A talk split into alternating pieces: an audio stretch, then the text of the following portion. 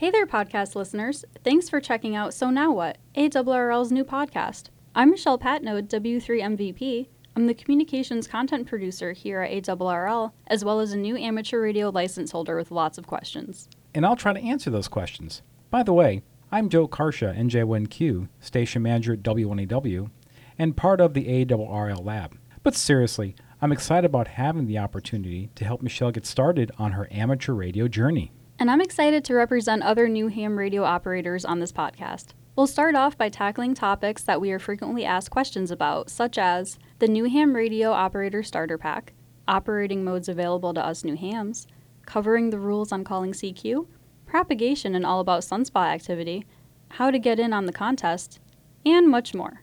While Michelle and I will be doing most of the talking on this podcast, we will also be bringing in some guests to join our conversation. That is, folks who can answer the questions even better than I can. Hopefully, you'll find our conversation lively and engaging. But we want you, the listeners, to be involved as well. If you want a chance of your question being answered on the show, please email us at so now what at arrl.org or go to our webpage www.arrl.org forward slash so now what and submit a question on the So Now What listener form.